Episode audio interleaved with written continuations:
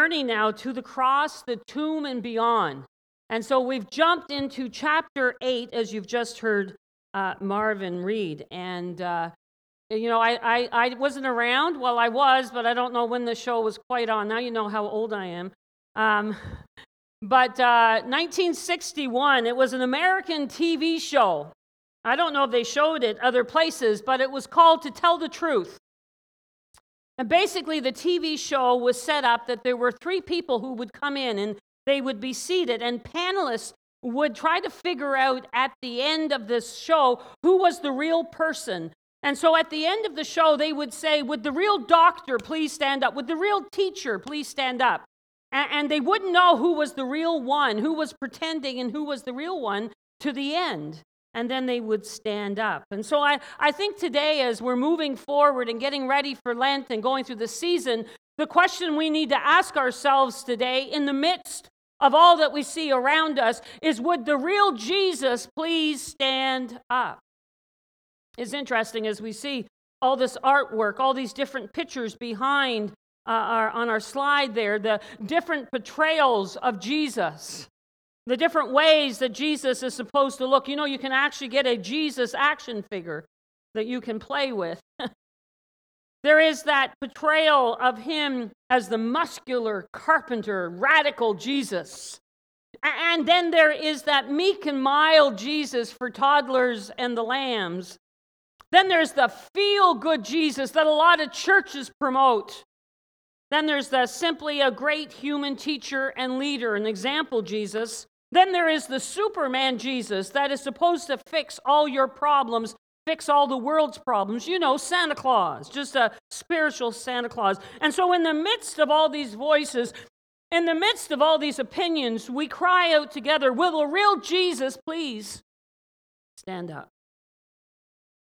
As we back up into our passage, Jesus now has traveled from Galilee 25 miles north to Philippi, uh, from Bethsaida to Philippi, Caesarea, or Caesarea Philippi.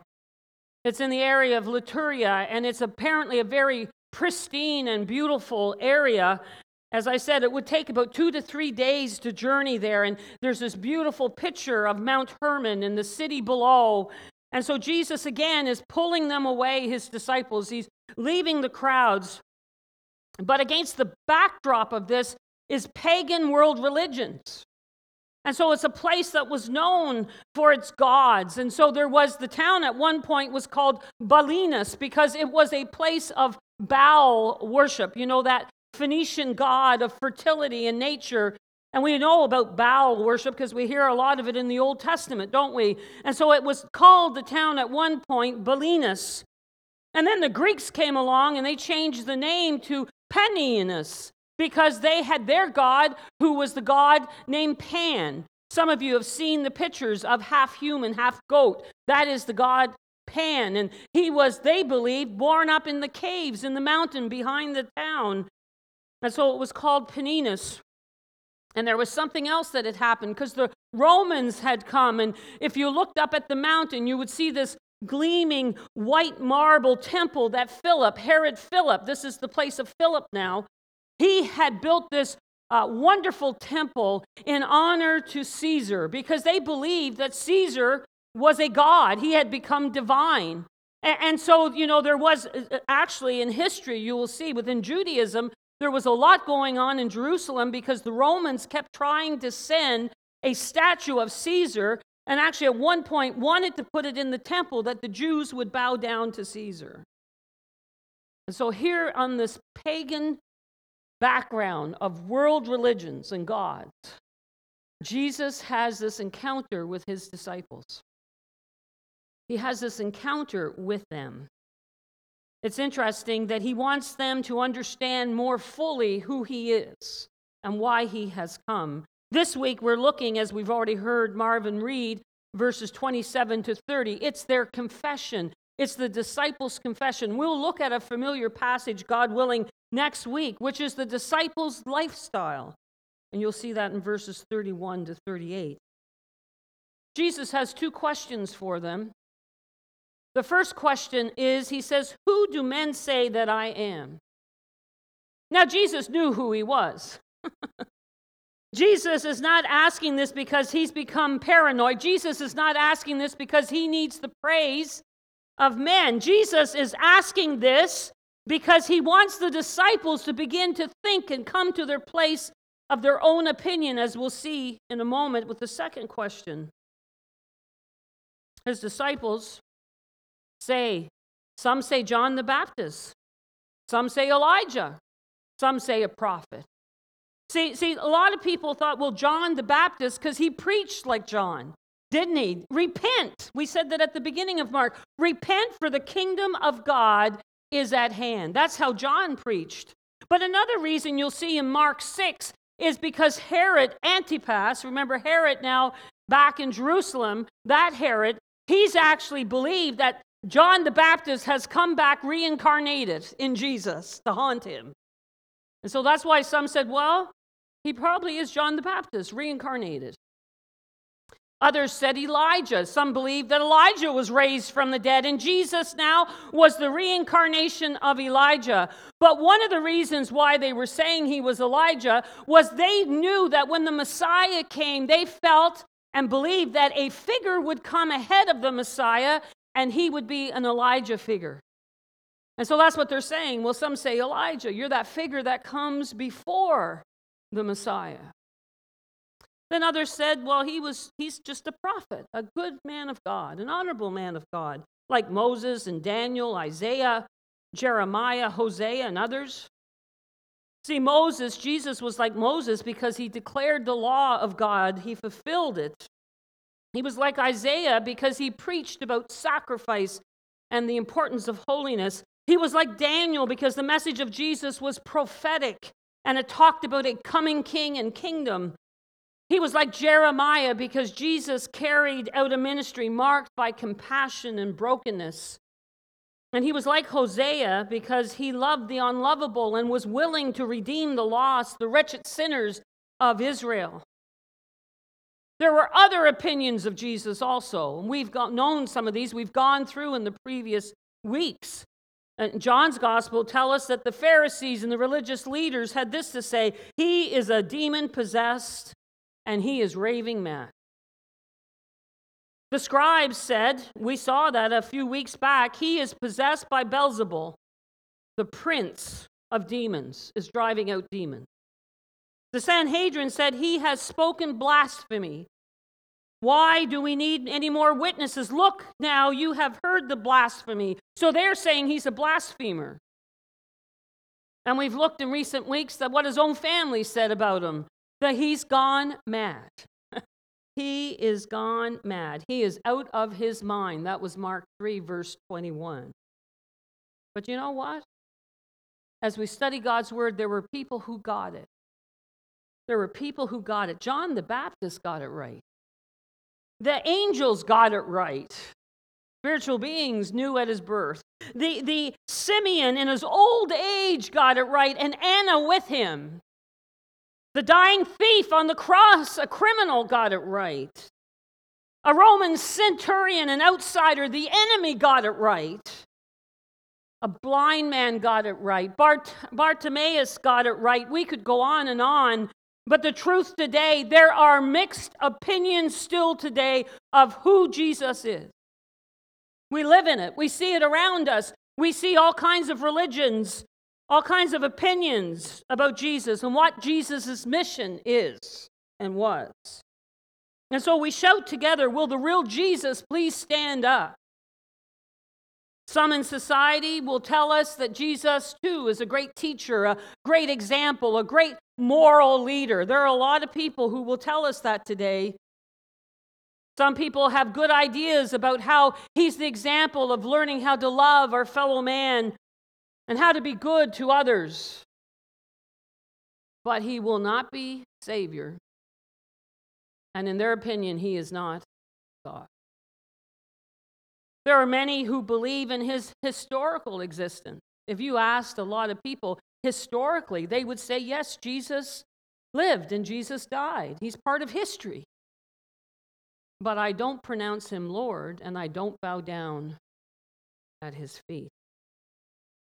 C.S. Lewis, I quote what he had to say A man who was merely a man and said the sort of things that Jesus said would not be a great moral teacher. He would either be a lunatic or on the level with a man who says he's a poached egg, or he would be the devil of hell. You must make your choice. Either this was and is the Son of God, or else a madman or something worse. You can shut him up for a fool, or you can fall at his feet and call him Lord and God. But let us not come with any patronizing nonsense about him being just a great human teacher. He has not left that open for us. See, they were saying that Jesus was John the Baptist, Elijah, one of Israel's prophets. That's a very honorable title, isn't it? Because these were some of Israel's greatest men. These were men of God, used by God. And, and so it seemed very, very honorable. But the truth of it is, he is so much more than that. I like this illustration a preacher in Philadelphia, at the close of a service, a stranger came up to him and said, I don't like the way you spoke about the cross. I think that instead of emphasizing the death of Christ, it would be far better to preach Jesus, the great teacher and example. The preacher replied, If I presented a Christ like that to you, would you be willing to follow him? Oh, sure, I would be willing to follow that kind of Jesus. All right, then, said the preacher. Let's take the first step. Okay. He did no sin. Can you claim that for yourself?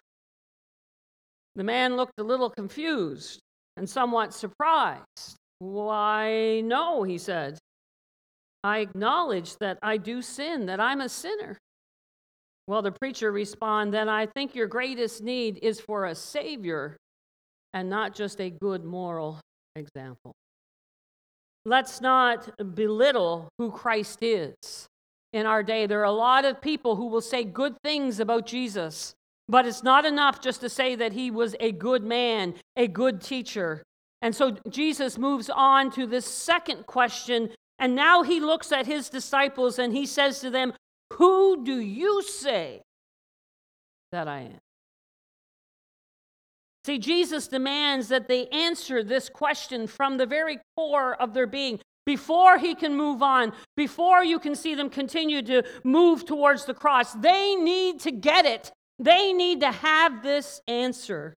And they can't rely on gossip. Hello, West Prince. They cannot rely on hearsay.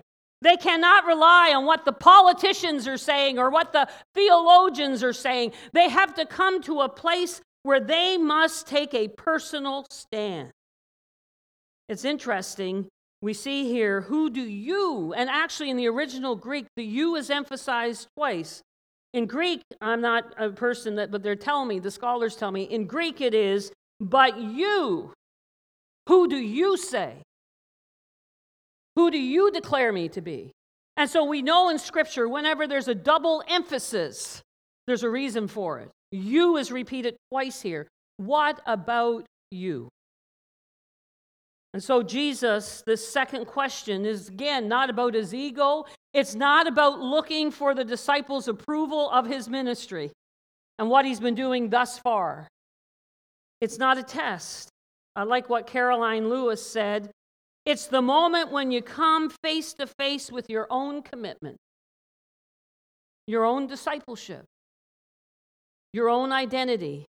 It's the moment when you have to admit to what extent you believe and follow Jesus. And actually, it connects with some sort of confession of who you believe Jesus to be. So, who do you say that I am? He says to the disciples, that inner core. And Peter, as the spokesperson for the disciples, loud Peter, says, You are the Christos. You are the Messiah. You are the Christ, is what Peter exclaims. Now, understanding the Gospel of Mark, as you look at that Gospel, and we've been in Mark and working through Mark, it's understandable now to realize this is the pivot point in the Gospel of Mark. This is the verse in the Gospel of Mark. You are the Christ. Remember, even last week with the uh, boat, and at the end, the disciples said, Who is this? Who is this that even the winds and the waves obey him? You'll see within the Gospel of Mark, who is this? And Jesus will say to people, Don't tell anyone who I am, because there is this reality of who is this man? And so we see that at the beginning as we enter into Mark, and now at chapter 8, we've come to this pivotal point. You are the Christ. And now moving forward in the Gospel of Mark, we will be dealing more with why Christ has come in this pivotal point. We hear a lot of people say Jesus Christ. Now, unfortunately, some people say that not the way we say it, and not for the same reason. There are some that would think that Jesus Christ, Christ is his surname. it's not. Jesus is his name. Christ is his title. Christ is his identity. Christ is why he has come. This is Jesus Christ, which means he is God's anointed one. And it fits very much into kingly mindset. We started the service with that, the King of glory. And, and, and, this idea that the Christ is God's anointed one, just like in the Old Testament, they would anoint people as kings. God is saying now, this is the anointed one. As we'll know throughout Scripture, the King of kings and the Lord of lords as we move into Revelation. So, against this backdrop of paganism and world religions and false religion, Peter looks at this humble carpenter from Nazareth and he gets it. And he says, You are God. You are the Christ. See, deep down in his heart, Peter always knew it, but he never had yet confessed it. You are the Messiah. You are the Christ. You are the anointed one. See, Peter got it. If bullheaded, loud Peter could get it, what does that say? I think you guys said it. Uh, Kenny was saying it, and Bible said anyone can get it. Anyone can get it. That's what that says to me. If Peter got it, praise God, there's hope for anyone. We can all get it. There's hope for fishermen. Hallelujah. And so he gets it. See, we need to understand here there's two things that are happening. And I think before we can even get into everything from Lent, we need to realize there's God's revelation, and then there's confession. Praise God, God is revealing himself to us. It is God's desire that you would know him. It is God's desire that you would know who he is. That that's not a mystery that has to stay hidden God wants to reveal himself. God is the great revealer. And isn't it wonderful that God wanted to reveal him so much that he came in the flesh, the incarnation, took on flesh, and was born as a child, as a baby, as we came through uh, Christmas, and now we're moving towards Easter, took on flesh and walked amongst us. That's how much God wants to reveal himself. And he pours out his Holy Spirit. Oh, yes, the Holy Spirit is my comforter and my guide. But the Holy Spirit is the revealer of what? Truth. And he is working on the hearts and lives of people, wanting to reveal to us who Christ is. That is his role. The Holy Spirit exalts Christ, and Christ exalts the Father, the three in one and the one in three. Peter discovered that this inerrant, itinerant preacher from Nazareth was on his way to a cross, was the Son of God. Peter discovered that the kingdom of God is a spiritual kingdom. And Peter discovered that the kingdom of God is not just of this world, but a wonderful world to come, even as Pastor Sheila prayed this morning. We know this scripture. It's a great scripture by Paul. I think uh, Peter would agree to it as well. If you confess with your mouth that Jesus is Lord and believe in your heart that God has raised him from the dead, you will be saved.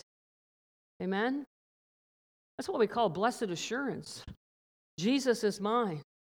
Because we can have that assurance. You know that there are some today that believe as Christians you can never have that assurance. We don't believe that. We believe that you can stand firm on God's word. God has said it, and you can believe it. And you can have that assurance that if you confess, this is why when we pray to people, the sinner's prayer, it's important that people say it from their own lips. It's important that people confess it. Uh, the disciples that day with Peter had to confess it. You are the Christ, the Messiah. And so we know that Paul is saying in, in Romans that it's that confession. So there's God's revelation, but now there is my confession of it. I need to confess it that He is the Christ. He is my Christ. He is my Lord. He is my Savior and Redeemer. There was a time in my life when I confessed it. I can look back over my shoulder and I can see that day, that moment, August 26, 1984, at an altar in Mississauga, Ontario. I confessed it that He is the Christ, He is the Messiah. He came and died for me and I accept that wonderful gift.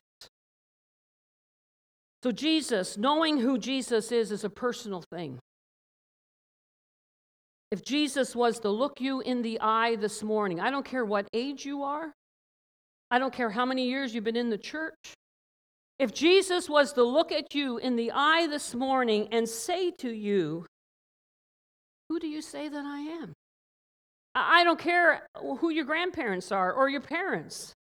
I don't care uh, any of that stuff that often we'll think is important, and it is important. Christian legacy is important. But he's going to ask us all that question, isn't he? Who do you say that I am? What's your answer? And you know, there's something here that we don't always talk about. There's something more here because the you that Jesus is using here when he says, Who do you say that I am? Remember, the double you, it's plural. And it's not just personal, but it is also corporate. And he is saying it to that body of disciples. Though Peter says it, he is saying it for all of them. And it is a message for the church of Jesus Christ. It is a confession that the church needs to revisit time and time again. It's why we have the sacraments, why we gather at the Lord's table, because we proclaim once again, You are the Christ, the Messiah. And we forever have to keep that before us as the church of Jesus Christ our confession of faith and who He is. There's a little bit of a twist here because I'm sure Peter, great Peter, is looking for applause. He's looking for a gold star on his corner of his paper. Now that dates me, doesn't it? Because a lot of you guys don't even know what it is to get a gold star anymore on your paper at school. Well, see, when, when we were kids, we'd get that nice, and if you got a big one, it meant you really pleased the teacher, right? And, and uh, so that was important to us. And, you know, Peter's looking for this recognition from Jesus. He, he, he's looking for Jesus' applause, and he gets the complete opposite. Jesus says, shh, don't tell anyone. See, that's odd for us, isn't it? But there's something in theology that we call it the messianic secret. And here we see that Jesus is saying to them, This is keep it a secret. My time has not yet come. And we know that in the previous passage, the man was healed. And when he was healed, he was told not to go tell anyone by Jesus, but he did the complete opposite. And he told everyone, and scripture says he could no longer do the ministry that he wanted to do. He had to go in deserted places to continue his ministry. So Jesus is rebuking them. Actually, the word here is really strong. He's rebuking them. He's saying that there, see, Jesus knew there were such powerful forces that were aligning against him. And this was politically and theologically dangerous and risky. Why? Because there was Herod. Herod was the king. Herod had been placed there by the Romans. And you don't go around calling yourself king when Herod is a king. And you don't go around calling yourself Lord when Caesar is Lord. And so Jesus is saying, you need to keep this on the down low right now. See, it's once we get into Mark 14, verses 61 and 62, the mystery is lifted because the high priest asked Jesus in that passage, Are you the Messiah, the Son of the Blessed One? And Jesus responds, I am. I am. As we bring this to a close this morning, the opposition now is starting to gather. Christ knows that the cross is before him. He is starting to walk towards that cross. He's now trying to prepare his disciples with the reality of what it means. And even for us today, with world religions and diverse opinions, even in our own families, many of us have confessed Christ as Lord and Savior, but we could sit at a family table and everyone in our family would have a different opinion about Jesus. Oh, my friends, we need a fresh revelation for God to reveal. That's the power of prayer. That's the power of prayer. God is revealing His truth to people. What we're praying for is people's eyes to be open to see. We talked about that a, a, while back about hardened hearts that prevent the move of God. That's why we pray for people that they would see revelation of who Christ is. That's God's part. We're to proclaim Him, but God reveals. The Holy Spirit does the work in people's hearts and minds. But what's our role? Our role is to confess Him. That's what we need in this day against the background of so many different religions. Like Peter, we too need to discover that this wandering, good example teacher from Nazareth who was heading for a cross is indeed the Christ. It's interesting as you uh, back up in this passage a little bit. Uh, Mark is setting up the scene for us because the story behind this is the blind man who was healed. And that's the story of the blind man who didn't just need one touch, because he didn't see clearly, he needed the second touch. See the story? How now Mark is leading us up to these two questions. Who's, who do they say that I am? That's that first touch. Oh, John the Baptist, Elijah, good prophet, good moral example, good teacher. And then that second touch that the disciples have experienced who do you say that I am? What are you seeing? And Peter says, You are the Christ. What are you seeing today? See, wrapped in this invitation to discipleship is this opportunity to have a renewed vision of God. If there's any time that we need a revelation, we need a renewed vision of who Christ is and what Christ's church is about and what we should be doing, is in the midst of COVID, in the midst of a pandemic. We need a fresh new revelation. We need renewal. Some of you need your eyes open today to see him as the Christ, God's anointed one, the, uh, the uh, Messiah. You know, our lives are full of questions, aren't they? Uh, I had to get up this morning and decide what I was going to wear. That's, a, that's always a mess on Sunday mornings.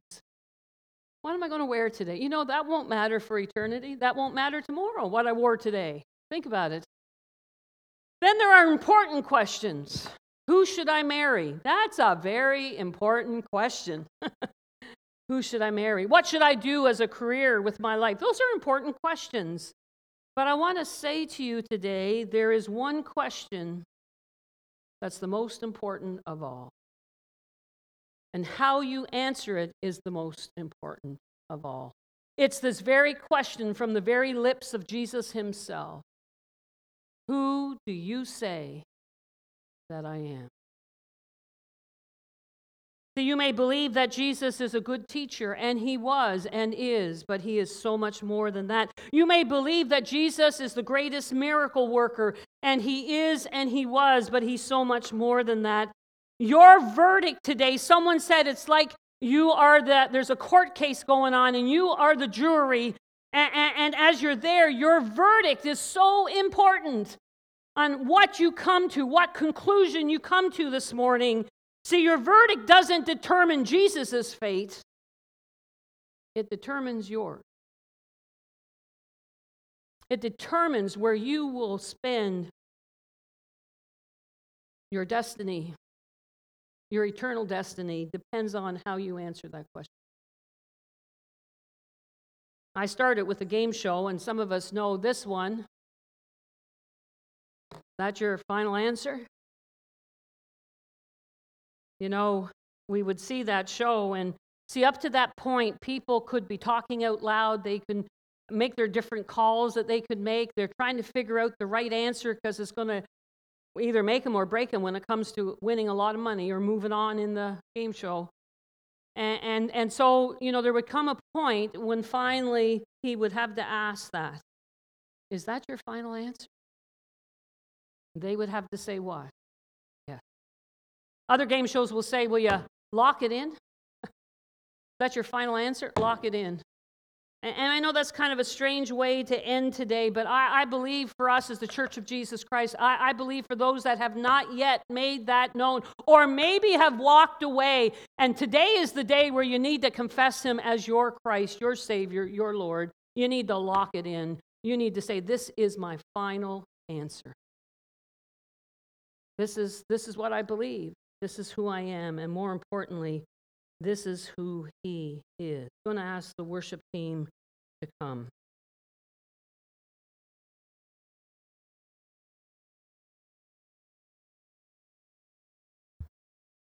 Let's pray.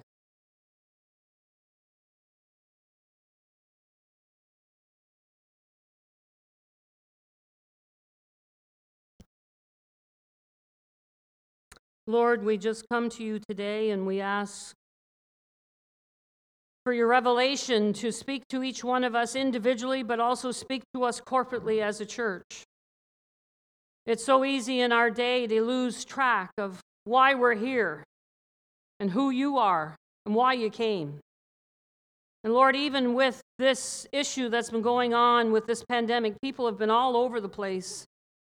And there comes a point now as we walk with Jesus again this Easter 2021 in the midst of a pandemic that we confess with our lips once again who you are. That we thank you for your revelation that comes knocking and seeking us, but there comes a point when we need to take our stand, like Peter and the disciples that day. It might not be politically correct, it might not be popular, but it is the truth, and it is the truth that will set us free. We want to confess together with our lips that you are the Christ, you are the Messiah, you are our Lord, our Savior, and our coming King. And we enthrone you today. We're just so thankful that you have allowed us to have our eyes open to see that truth. Now, Lord, I thank you that the mystery has been lifted. It is no longer a secret to be kept. It is now something that you want the church of Jesus Christ to shout from the rooftops. I am not ashamed of the gospel of Jesus Christ. And so, God, we pray that as we go forth as a church today, as we start in this Lenten experience, walking towards the cross together, that that would be on our lips every morning. You are the Christ, you are the Messiah, and I bow at your feet and worship you. I give you all praise and honor and glory. Amen and amen.